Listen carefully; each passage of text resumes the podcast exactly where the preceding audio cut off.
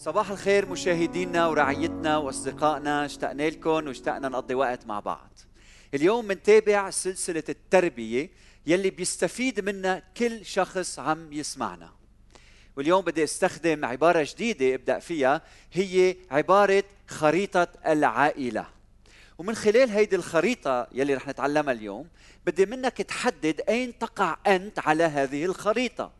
يعني وين هي البقعة الجغرافية يلي أنت بتسكن فيها. رح تشوفوا خلف مني خط عمودي وهو يشير إلى مستويات السلطة الأربعة في تربية الأولاد. والخط الأفقي يشير إلى مستويات الود أو التعبير العاطفي الحب في تربية الأولاد. ورح أبدأ اليوم بمستويات السلطة ورح أشرحهم وأنا وعم بشرحهم بدي منك إنك أنت وعم تسمع تسأل نفسك آه، كيف أنا بستخدم السلطة مع أولادي وكيف أهلي استخدموا السلطة معي؟ المستوى الأول رح سميه السلطة الفوضوية. يعني هناك شبه غياب للسلطة بالبيت. ما في تهذيب ما في تأديب وإن حدث بيكون بشكل عشوائي. ما في أمان. التغيرات بتحدث بشكل مفاجئ نتيجة غياب السلطة. فمنلاحظ هنا تبدل سريع بالأدوار. أحيانا الولد بنشوفه هو صاحب الكلمة الأخيرة وهذا ينتج دمار في العلاقات. المستوى الثاني هو السلطة المرنة يلي فيها مشاركة في القيادة والأدوار. التربية عادة بتكون بشكل ديمقراطي والتغيرات بالأنظمة والقوانين بتحدث عند الحاجة. هون بنشوف في مرونة في حوار في تواصل وهيدا الشيء ربما جميل. المستوى الثالث هو السلطة المنظمة أي هناك مشاركة في القيادة بطريقة منظمة. هناك أدوار واضحة لكل فرد من أفراد العائلة. أحيانا بتكون القرارات بالتفاوض مع الأولاد بشكل ديمقراطي وهادف. بيشترك الأولاد أحيانا باختيار نوع القصاص عندما يخطئون.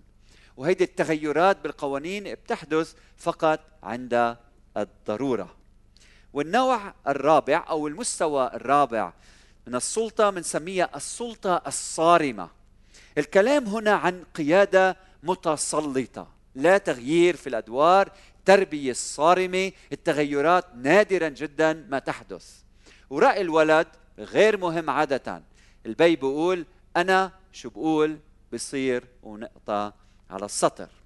فبدي أسألك اليوم بأي جو تربيت؟ بأي جو عم بتربي أولادك هل الجو هو جو من السلطة الصارمة؟ أو جو من السلطة المنظمة؟ أو المرنة؟ أو الفوضوية. لازم يكون عندنا جواب عن هذا السؤال. مقابل السلطة كما ذكرنا بالأسابيع الماضية هناك مستويات من الود والمحبة والتعبير العاطفي. حكينا عن السلطة هلا بدي أحكي عن مستويات الحب والتعبير العاطفي. رقم واحد عندما يكون هناك شبه غياب للمحبة والتعبير عنها بيشعر الولد أنه منسلخ انتبه لهالكلمه منسلخ من أبيه أو عن أبيه أو أمه. ومنسمي هيدي الحاله حالة الأنا المنسلخة عن نحن عن العائلة. وهنا بنشوف إنه العلاقة مفككة. بنشوف إنه الولاء هو شبه مفقود لا يوجد قرب إلا نادرا. هنا في استقلالية شبه تامة وهيدا أمر خطير جدا. المستوى الثاني هو حالة الأنا المنفصلة عن نحن. هلأ منفصلة. هلأ الأنا مش منسلخة هلأ الأنا منفصلة عن نحن. أي أنه يوجد ولاء لكن قليل. الاتكال المتبادل موجود لكن ضعيف. توجه الولد هنا هو أكثر نحو الاستقلالية. وهلأ بنوصل للمستوى الثالث هو الأنا المتصلة بنحن. هنا يوجد ولاء معتدل إلى مرتفع. يوجد اتكال متبادل علاقة جميلة وعميقة وممتعة. هنا يوجد اعتماد الواحد على الآخر بطريقة معتدلة. والمستوى الأخير يلي موجود قدامكم رح نسميه الأنا المشبكة بنحن. مشبكة أي مشبكة إلى حد ذوبان الواحد بالآخر. يعني ولاء كامل وشبه مطلق اعتماد كامل الواحد على الآخر. هنا يوجد صعوبة في التمييز بين مشاعر الولد ومشاعر الأهل أحيانا. كما يشعر الوالد يشعر الجميع. أو على الكل أن يشعر كما تشعر الأم. لا يمكن أن يختبر الولد هنا الاستقلالية حتى ولو كبر في السن. والآن أسألك بأي جو أنت تربيت؟ بأي جو؟ هل كانت المحبة شبه معدومة بالبيت يلي أنت تربيت فيه؟ أو هل كان الآخر بحبك لدرجة إنك شعرت بوقت من الأوقات إنك تريد مساحة من الحرية لنفسك فلم تجد؟ أو كانت المحبة تقدم بطريقة تحترم هويتك كفرد؟ وكانت هيدي المحبة أيضا تزيد من ولائك ولاء الواحد تجاه الجماعة تجاه الآخرين. والسؤال لك هو أين موقعك أنت أو أولادك على هذه الخريطة؟ وين موقعك؟ خليني أعطيك بعض الأمثلة. إذا مثلا ولدك يقع في المربع جهة اليمين أسفل الصفحة يلي قدامك بحيث أنه يختبر سلطة فوضوية من جهة ومن جهة أخرى الأنا منسلخة عن نحن. يعني ما في عاطفة ما في محبة في غياب. شو بتتوقع من ولدك؟ توقع الفلتان توقع الإدمان توقع عدم وجود تواصل في البيت توقع مشاكل باستمرار أتوقع إنه لا يوجد انتماء ولا دعم الواحد للآخر. يعني كل فرد يفعل كما يحلو في عينيه. أولاد بيكونوا كارثة على المجتمع. وفي احتمال إنه تكون نهايتهم في السجون للأسف. مثل تاني. إذا ولدك في المربع جهة الشمال أدنى الصفحة أي يعيش مع غياب السلطة ومع محبة دون ضوابط يعني الأنا مشبكة بالآخرين. توقع بالمستقبل الغنج والفوضى في حياة ولدك. هنا الضياع هنا استباح المقدسات. هنا الاستهتار بالآخرين وبالقوانين. هنا احتقار الناس. هنا ذوبان العائلة بعضها ببعض. هنا أنا أستحق أن أفعل كل ما يحلو لي. هنا ينال الولد كل ما يرغب به. هون البي إذا عنده أموال بيصرفها على أولاده على بنته على أبنائه من دون ضوابط ولا يستطيع أن يقول لا. هيدي مشكلة مشكلة. مثل ثالث إذا ولدك ابن أو ابنة في المربع آه، جهة اليمين في أعلى الصفحة يعني يعيش ضمن سلطة صارمة مع غياب المحبة. سلطة صارمة مع غياب المحبة. هنا لن يشعر ولدك بالأمان. لديه خوف ومخاوف وقلق واضطراب غير مبرر. هون الشخصية مدمرة. ضميره بعذبه ليلا ونهارا فيتمرد أحيانا. هون بيشعر أنه الله دايما زعلان وغضبان منه. بيشعر أنه لا قيمة له. شعور أنه أنا ما بسوى شيء. هيدا الولد بيكبر فيصبح أحيانا ناموسي أو فريسي بدين غيره أو العكس تماما. أو بصير شخص متوتر ومعقد معقد معقد. بدي أسألك اليوم هيك بدك اولادك يكونوا؟ طبعا لا. رقم أربعة أو متى الرابع. إذا ولدك ابن أو ابنة في المربع جهة الشمال في أعلى الصفحة أي يعيش مع سلطة صارمة وقيادة متسلطة والأنا مشبكة بنحن إلى حد ذوبان الواحد بالآخر. هيدا الولد ليس لديه حرية الاختيار. هيدا الولد ضعيف الشخصية هيدا الولد لديه اتكال غير صحي على والديه. ربما لن يستقل عن أهله كل أيام حياته. الأم أو البي يستعبد ابنه أو ابنته. يمكن أن يتعدى على الآخر جنسيا في بعض الظروف. العواطف متشابكة أو مشبكه ولا يحق للولد أن يشعر إلا كما يشعر الآخرين. ما بيقدر يقرر لنفسه مسلوبة عاطفته مسلوبة إرادته مسلوب معنويا لا إرادة لا شخصية له لا مستقبل لا حياة له. فبدي أسألك هل بدك أولادك يكونوا هكذا؟ وهلأ إذا منجي إلى المحور إلى المكان المتوازن وهيدا يلي بدي أتمناه لإلك. لدينا سلطة منظمة مرنة وعلاقة حب فيها الأنا متصلة ومنفصلة عن نحن في آن واحد. هون الأولاد يحترمون السلطة. أحيانا يشتركون في القيادة وفي القرارات. الأدوار واضحة بين الأبوين والأولاد. السلطة مرنة في الأمور غير الجوهرية. بحق للولد أنه يعبر عن رأيه. لكن عليه أيضا أن يخضع للسلطة لسلطه الأهل المنظمة والواضحة والمناسبة. هون في دفء هون في صدق هون في صدق بالعلاقات في محبة متينة. هون بيشعر الولد بالانتماء العاطفي والقبول. في هالعيلة الواحدة فينا نعتمد الواحد على الآخر بطريقة صحية وناضجة. فينا نخدم بعضنا البعض فينا نضحي الواحد من أجل الآخر. بطريقة فيها نضوج ووعي وحرية. وطبعا الولد رويدا رويدا ببلش ينمى نحو الاستقلالية مع احترام الوالدين. بيكبر حتى يصير مواطن صالح أب صالح أم صالحة معلم صالح مدير صالح وأهم ما يحتاج إليه لبنان قائد صالح.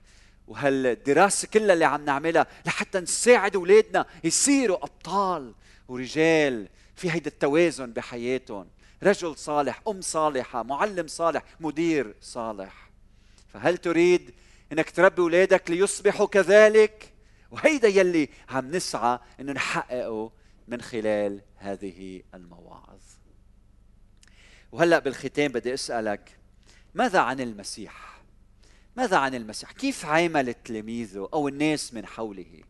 ألا يجب أن نتمثل به؟ تعال نتأمل بحادثة المرأة الزانية بيوحنا 8 يوحنا الفصل 8 هل استخدم يسوع سلطة صارمة؟ شو رأيك؟ هل عمل مثل ما عم يعملوا كانوا الفريسيين؟ هل دينا للمرأة بالرجم؟ شو رأيك؟ طيب هل كان متساهلا فقال لها مثلا معلش اعملي مثل ما بدك خلص بسيطة روحي انبسطي عيشي مثل ما بدك أو أنه تحلى بهذه السلطة المرنة المنظمة في آن واحد ألم يغفر لها؟ ألم يسألها أمدانك أحد؟ فقالت كلا فقال لها من فيض نعمته ولا أنا أدينك اذهبي ولا تخطئي أيضا طيب ماذا عن السلطة المنظمة؟ هل قال لها روحي اعملي كما تريدين؟ أبدا قال لها اذهبي ولا تخطئي أيضا حملها مسؤولية غفر لها لكن وضع لها ضوابط لتتعلم كيف تسلك طيب ماذا عن المحبة؟ هل حبة؟ أكيد أكيد حبة أكيد حبة هل شعر بألمها؟ نعم لكن ليس بطريقة أنه ديب الواحد بالآخر نشوف موقف يسوع هنا في سلطة ونعمة ورحمة ومحبة في آن واحد نتذكر إنجيل يوحنا الفصل الأول الناموس بموسى أعطي. أما النعمة والحق فبيسوع المسيح صار. هيدا يسوع يلي بنعرفه هذا يسوع يلي بنحبه فإذا بدك تكون الأب المثالي اتعلم من يسوع. اقري كلامه اعشاء يسوع. اتبعه مشي خلف منه. إذا بدك تكوني هالام المثالية في استخدام السلطة والمحبة مع بعض بطريقة متوازنة اتعلمي من حياة الرب يسوع المسيح. فهو مثالنا بهيدي الأمور. طيب وماذا حدث مع بطرس لما نكر الرب يسوع المسيح؟ ماذا حدث معه؟ بلوقا 22 يوثق لنا الطبيب حادثة مهمة. فيقول ما يلي بالعدد 60 من الفصل 22 بيقول فقال بطرس للذي سأله يا إنسان لست أعرف ما تقول. وفي الحال بينما هو يتكلم صاح الديك. العدد 61 فالتفت الرب ونظر إلى بطرس. فتذكر بطرس كلام الرب كيف قال له إنك قبل أن يصيح الديك تنكرني ثلاث مرات. فخرج بطرس إلى خارج وبكى بكاء مرا. يسوع هنا استخدم سلطانه من خلال نظرته. هيدي النظرة الثاقبة يلي ما فيك ما تهاب صاحبها. فعيت بطرس من بعيد. هيدي النظرة المجبولة بالسلطان والحب. أنتجت توبة في حياة بطرس. ولما لقيه يسوع بعد القيامة وحضر أكل أكلة سمك وحضرها لمين؟ للي أنكروا وبعد ما تغدوا قال الرب يسوع المسيح لسمعان بطرس يا سمعان بن يونا وهيدي فيها سلطان. وبعدين قال له أتحبني أكثر من هؤلاء؟ أتحبني أتحبني. ارعى غنمي ارعى غنمي ارعى خرافي. من دون تقريع ولا احتقار ولا إدانة بسلطان وبمحبة. سلطان مغمور مغلف بالمحبة. هيك كان الرب يسوع المسيح وهيك كل واحد منا مدعو إنه يكون مع أولاده وبعلاقاته فنحن يلي بدنا نربي أولادنا بدنا نتعلم كيف نجيب الحب والسلطان مع بعضهم بعلاقة فيها توازن. وبالختام انتبهوا لهالأرقام الموجودين قدامكم في رقم 5 10 15 20 وفي 5 10 15 20 افقيا وعموديا. هيدي موجودة هالأرقام لأنه وضعنا تمرين صغير. هيدا التمرين كتير مهم. هو تمرين في خمس أسئلة بتجاوب عنهم وبعدين في خمس أسئلة آخرين بتجاوب عنهم. وبتجمع أول خمس أسئلة الجواب اللي بتاخده الرقم المجموع هالخمس أسئلة المجموع بيساعدك تحدد وين أنت موقعك على هيدي الخريطة. وبعدين التمرين الثاني كمان في خمس أسئلة وهالخمس أسئلة بيساعدوك إنك تحدد انت وين على هيدي الخريطة. فيلي بدنا إياه منك اليوم إذا انت بتحب تعمل انتبه معي تمرين يلي بياخد آه، بضعة دقائق بيساعدك تكتشف وين انت على هالخريطة بين السلطة والمحبة بدنا منك تبعت لنا رسالة أو واتساب على الرقم 71 8 9 7 7 7 8 ولما تبعت لنا انت مسج نحن بنبعث لك هذا التمرين مجانا آه، متاح لكل شخص بس بدنا منك إنك تبعث لنا رسالة لحتى نشوف إنك أنت جدي وإنت بدك تشوف أنت وين على هيدي الخريطة. بتعمل هيدا التمرين البسيط وهيدا الشيء بيساعدك تشوف أنت وين على خريطة العائلة. يعني مثلا حصلت على المجموعة الأولى من الأسئلة يلي لها علاقة بالسلطة.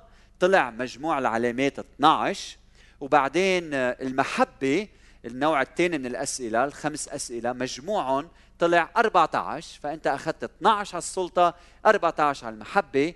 رح تشوف قدامك هلأ وين أنت تقع على هيدي الخريطة. وهيدا الشيء بيساعدك إنه كل ما قربت على الوسط كل ما قربت على الوسط كل ما هيدا بيساعدك في إنجاح تربية أولادك وبيعكس هيدا الشيء مثل ما تعلمنا آه، أسلوب الرب يسوع المسيح في علاقته معنا وتربيته لنا وهلأ بالختام بدي إياك تحني رأسك حتى نصلي من أجلك نصلي من أجل الأولاد بيناتنا نصلي من أجل أولادنا هودي الأولاد يلي الله حطهم بين إيدينا. تذكر انه أولادنا ما بيورثوا فقط شكلنا. ولا لون عينينا ولا قامتنا فقط بل أيضا قيمنا أسلوب حياتنا. فخلينا نخلق عالم يلهم أولادنا لمستقبل أفضل مؤسس على تعليم الرب يسوع المسيح. بنصلي يا رب إنك تعطينا نربي اولادنا بطريقة يحبوك يا رب يحبوك ويطيعوك ويخدموك مثل ما تعلمنا. أولاد بيحترموا السلطة أولاد عندهم فرصة إنه يعيشوا ضمن سلطة معينة بخضوع حقيقي وبنفس الوقت يقدروا يعطوا رأيهم ويقرروا ويقودوا يا رب. بنصلي إنك تعطي كل واحد منا أدوار واضحة. خلي سلطتنا يا رب تكون مرنة بأمور غير جوهرية. لكن خلينا نكون حازمين يا رب مثل ما أنت حازم بأمور يلي مش لازم نساوم عليها. نصلي يا رب إنك تعطينا كيف نكون نقدم الدفء لأولادنا. يشعروا بجو من الصدق بالعلاقات ومحبة متينة. نصلي إنه الولد يشعر بهالانتماء العاطفي والقبول لكن مش على حساب شخصيته ولا على حساب الأنا يا رب. ساعدنا نحافظ على هويته. بنفس الوقت نحبه محبة صادقة ويشعر بهالأمان وبهالقبول هيدا. علمنا يا رب كيف نبني بيت مقدس فيه الواحد بيقدر يتكل على الآخر لكن ما بيدوب فيه. شخص بيقدر يحب الآخر ويخدمه لكن ما يخسر ذاته. صلي إنه نعلم أولادنا كيف رويدا رويدا يصيروا رجال ونساء أبطال ويختبروا هال الحريه الحقيقية ويسألوا يا رب عن وجودهم بهيدا البيت لحتى هن يأسسوا بيوت مقدسة وطاهرة. حط اولادنا بين إيديك بنقول لك يا رب بدنا كل ولد من اولادنا يطلع مواطن صالح أب صالح أم صالحة مدير صالح. يا رب بنحطهم هلأ بين إيديك وبنقول لك يا رب أنت باركهم أنت مسحهم بروحك أنت احميهم أنت شكلهم يا رب مثل ما أنت بتريد. صلي من أجل الأهل إنه يكونوا عم يتلقوا يا رب هيدا التعليم بقلب متواضع قلب مفتوح قلب خاضع لإلك. قلب يريد أن يتعلم يا رب وينمو.